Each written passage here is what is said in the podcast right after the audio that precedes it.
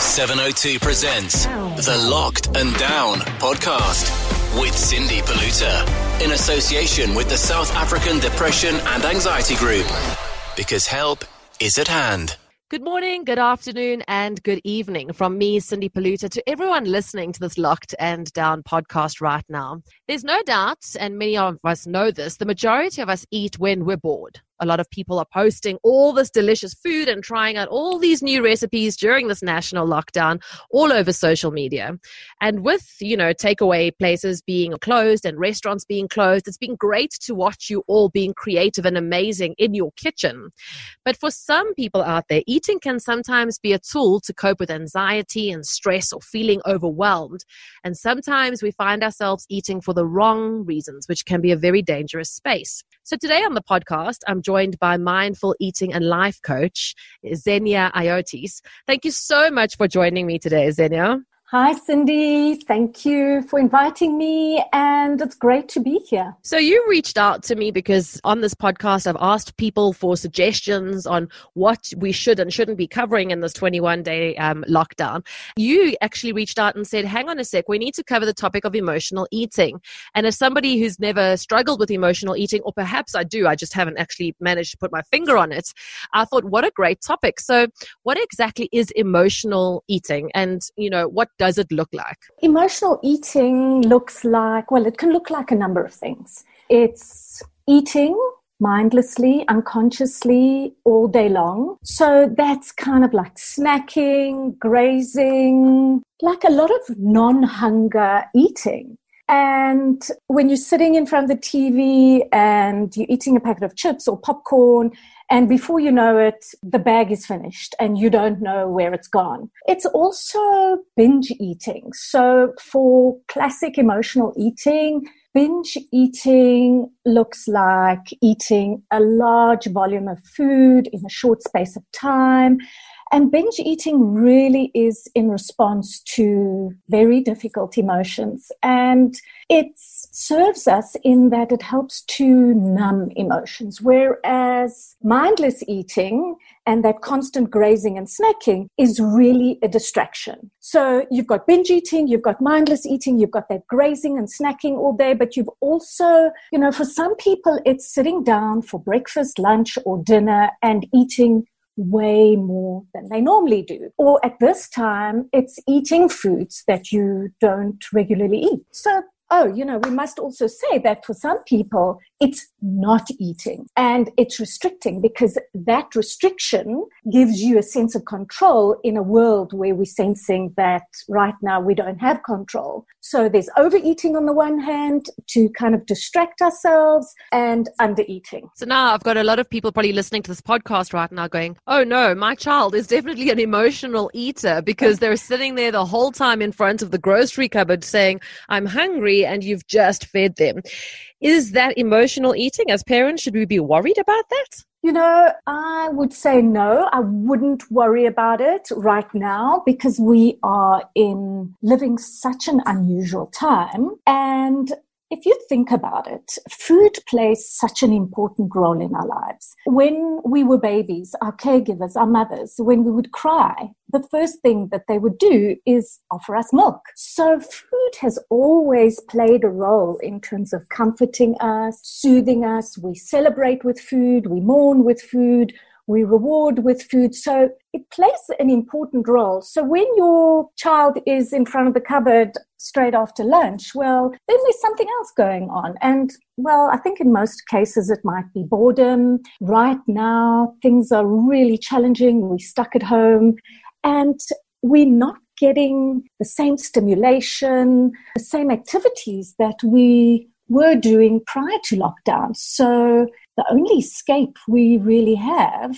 well, one of the few escapes, is food. And for some of us, it's available. For others, it's not. And that, you know, that's a whole other different challenge. But for those of us that food is available, it's something that we're turning to, to soothe our stress, our anxiety, our overwhelm, our fear, and the different emotions that are coming up right now. As a mindful eating and life coach, I mean, you're constantly in consultation with people at the moment.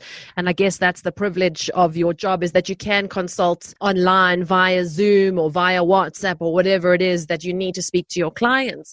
And what are the right. themes that are coming through, the specific challenges are for them for eating during lockdown? Because also, you know, it takes twenty-one days to form a habit, and we've been in lockdown for twenty-one days. So you, you might come out of this with people who now develop bad eating habits as a result of lockdown? So there are a couple of themes that come up at the moment. The one and is really dealing with the enormity of the situation, dealing with fear, anxiety, you know, the different ways that people respond to a crisis. You know, it's fight, flight, or freeze. So you've got some people who are super productive, doing things, busy as a coping tool. The other people who are stuck and they just can barely get out of bed. And so people respond to a crisis like this in different ways. So that is the one thing, is just getting people to understand that you cannot use the same standards that you were using prior to lockdown in this time, and to acknowledge the suffering in the world and the difficulty that we are experiencing, working from home, not having um, some of our needs met, like the need for certainty, the need for connection, the need for variety and being out there. So there are some needs that are not being, being met. So food right now is a way to meet those needs. So people who prior to lockdown had eating challenges, it's just aggravated it even more. And then you have people who didn't have eating challenges before lockdown who are finding themselves overeating or eating when they're bored. So that, you know, just finding coping tools to to deal with this and to make sense of what's going on is what's coming up. Um, the other thing is a lot of guilt.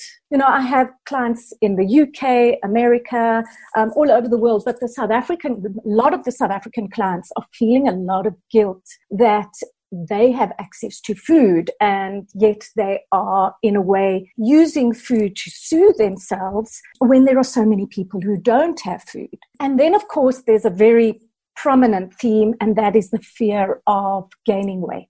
And that is not made easier but what's, by what's going on um, on social media and on WhatsApp, with these videos and memes going around, you know, pre-lockdown bodies and post-lockdown bodies. That is, it's it's not useful at all, because it's shaming to people in larger bodies, and it instills fear in people that they're going to gain weight during lockdown. You know, and I think a lot of people, I mean, we know this through society, and what society says is normal is a, is an in-shape body. So it, it can be an extremely stressful time for some people who do, as you say, struggle on an average day to remain sh- in shape. What are the coping tools for emotional eating in general and emotional eating during lockdown? Because now okay, we have to so- speak about two very different times, because there yes, was there absolutely. was that time we had the normal, and now there's lockdown, which is just a new normal. Yeah. So I would say coping tools for when we're not in lockdown, well, there are some overlaps, but it's find other things that you can do. The choices that are available to us during lockdown are limited. So having your needs met. You know, the perception out there is when you eat emotionally, when you overeat, it's a sign of weak. It's a sign of lack of willpower, lack of control, but that is not true. So the worst possible thing you can do during lockdown is to go on a diet, because you are already in some kind of restriction, and now you're placing further restrictions on you by saying, I can't eat carbs, I can't eat sugar, I can't eat whatever. And so that doesn't help the situation, because that deprivation factor is going to lead you to eat more, and coupled with that comes shame and guilt. So because we always want diet, what we can't have. Yeah, we always, exactly. we always, you know, whatever we told, we tell ourselves we, we're not allowed that is what we want. But also a lot of people yeah. are going to love you for saying that we can't go on a diet during lockdown, just saying. Yes, I have a whole, I have a non-diet approach, an anti I believe, and there's research to prove it, that diets don't work. In fact, research shows that ninety-five percent of people who go on diet gain the weight back plus more. And the people, the, the five percent who keep the weight off, do it through hypervigilance. So diets don't work. It's futile. And in times of distress like this, you kind of depriving yourself or restricting yourself and saying, I shouldn't eat certain things, it's going to be very difficult to stick to that. So yeah, let's come back to coping tools. So the one thing is, let's not judge ourselves. Number one, those of us who are overeating, binge eating, mindless eating, really the reason we're doing this is to cope, to cope in difficult times. It's a way we haven't been taught, well, most of us haven't been taught how to deal with emotions. We've been taught to be happy all the time. But right now we're faced with death, we're faced with crisis. So it's not appropriate to be happy. We are going to be feeling a whole lot of emotions. So if you need to eat to cope, then do it, but do it with awareness. You know, emotional eating isn't this evil thing. It's It can be a legitimate coping tool, but try and avoid it being overeating to the point that you feel like you're in pain.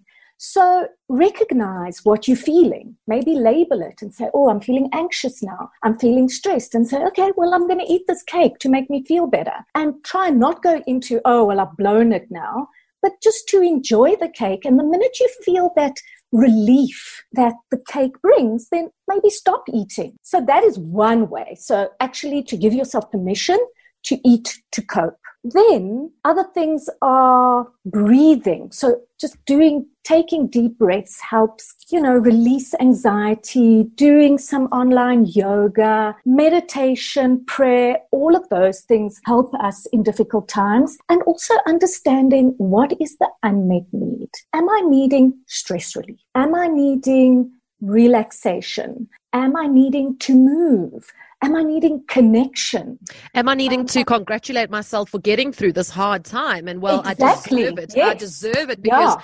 well, I'm yes. working during this hard time, so I deserve, you know, ten fish yeah. fingers for lunch. Or you know, I I've I'm in lockdown and I'm doing I mean, I'm being such a great human, so I deserve this, you know, yes. the whole chocolate cake. Yeah. So that deserve that plays up pre-lockdown and during lockdown. And really, what is it that you truly deserve?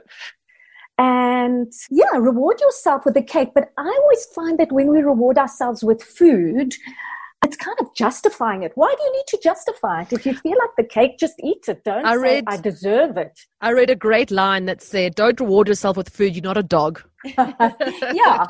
And I thought so, that was fabulous.